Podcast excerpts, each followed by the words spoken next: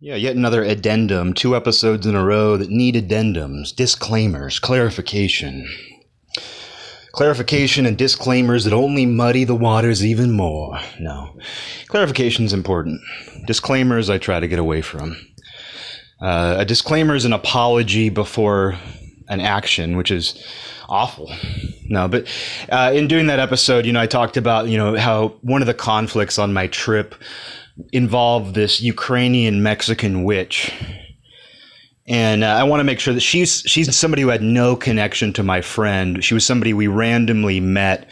We randomly met her and her mom on the street, uh, and that was one of the synchronicities is that we kept running into her and I was obviously under some sort of spell, not a romantic spell, but just sort of more intrigue because I picked up on something.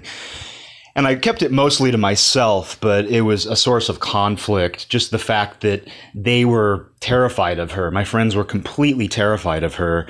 And I was I was bordering on terror, but it was more intrigue. I mean, so many things that I'm interested in are terror bordering on intrigue, even the good things. So I just want to make sure that, to clarify that in that story, this wasn't a girl who had any connection to my friends there. They had never seen her before. Uh, and, uh, so it wasn't like I was overstepping any kind of boundary in my I don't know. I would I would call it a not to be too pretentious, but in my spiritual interest in this young woman, clearly a very troubled young woman, and I did draw her. And I look back on that drawing. It's not the best I've ever done, but it's one of my favorites. Just for whatever reason, for whatever reason, maybe the fact that I did the drawing while I was there, I did most of it while I was there. That she had she cast some kind of spell and uh, I don't believe she was being untruthful at any point. And I think my friends believed she was being untruthful, and they actually believed that she and her mom were going to steal their dog, believe it or not. I'll just say that right off. That's one of the sources of conflict is even though they didn't, the, I didn't invite these people to my friend's house. I only hung out with them at a completely neutral location by chance. I didn't make any arranged plans to see these people. We just kept running into them. And they they had talked about how their dog had just died and it just happened to be the same breed as my friend's dog. And through some sort of terror some sort of sensation of terror and maybe they were right and i'm wrong i'm not saying that i'm right but i didn't put my friends in any kind of uh, i didn't put my friends or their dog in any kind of jeopardy I did, you know, uh, back to the game shows, uh, but uh, I didn't put them in any kind of jeopardy. It was simply I spoke to this young woman and I she got me high. That's the thing too, is that was before weed was legal in California.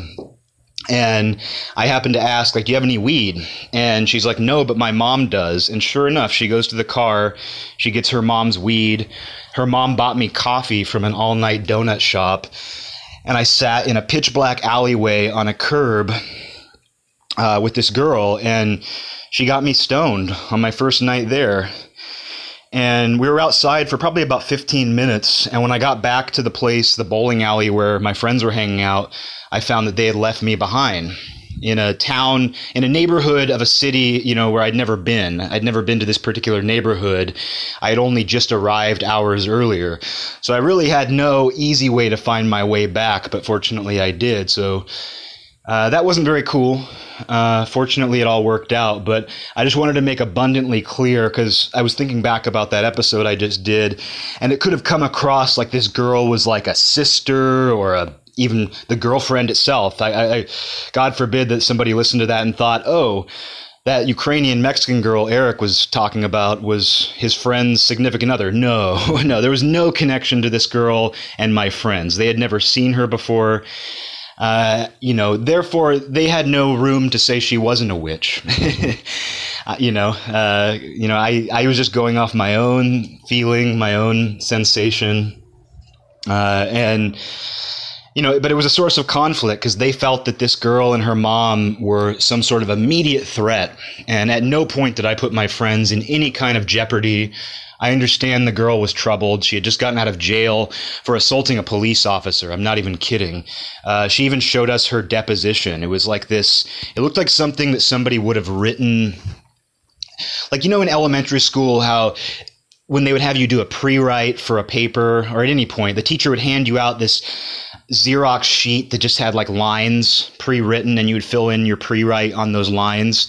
She had a piece of paper like that, except it was it had a a police department header on it, and it was her writing about what she was gonna do when she got out of jail. Like I guess I've never been arrested, but I guess if you get out of jail, you have to write what your intention is upon release and you get a copy, which is interesting because it, it plays into like you know, goal setting and that sort of like, you know, think and grow rich style manifestation of like writing out your goals. So in a weird way, the prison jail system is using that technique, whether it's effective or not, I don't know.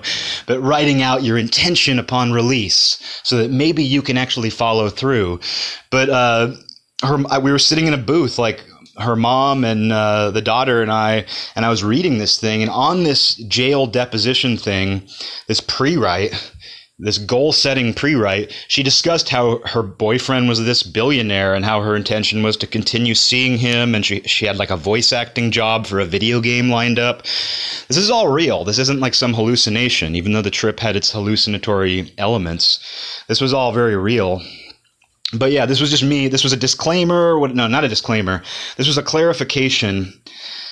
Just clarifying that like I didn't overstep my bounds with some girl who was connected to my friends or anything like that. This wasn't a sister, this wasn't a friend, this wasn't a girlfriend of anybody we knew. She was a uh, she emerged she literally emerged from the shadows. And naturally I asked her some questions and she got me stoned. And uh, I mean, I'll, I'll, fully admit, when I was in the alleyway with her, I asked her if I could kiss her, and she said no because her boyfriend was this billionaire. So I mean, I didn't even get involved with her. you know what I mean? I didn't even I didn't kiss her. I didn't kiss her mom. I just talked to this girl about her crazy life, and uh, she gave me cigarettes. And I'm not a smoker, but you know, I was drinking, so I had cigarettes. She got me stoned, and her mom bought me a coffee. And I got back to the bowling alley down the street, and my friends were gone because they thought that I had invited terror into their lives. And maybe I did. Maybe they were right there was a darkness to her, and I'm glad it didn't go further. But I just had to clarify exactly what happened. But I'm left with just a piece of art I did that I'm proud of. You know, I worked hard on it. It's a piece of art, it's a drawing of a girl. And in that drawing, she's holding her deposition. So I just wanted to make sure that was clear because, you know, while this show is about examining the ways in which I'm a piece of shit, it's also important for me to clarify ways in which I'm not a piece of shit. And sometimes being vague makes someone fill in the wrong blanks. Just like that pre write Xeroxed deposition sheet that that girl filled out.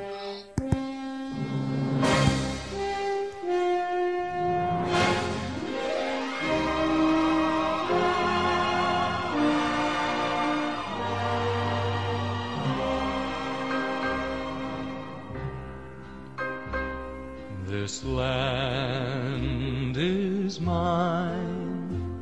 God gave this land to me. This brave, this golden land to me. And when the morning sun reveals her hills and plains,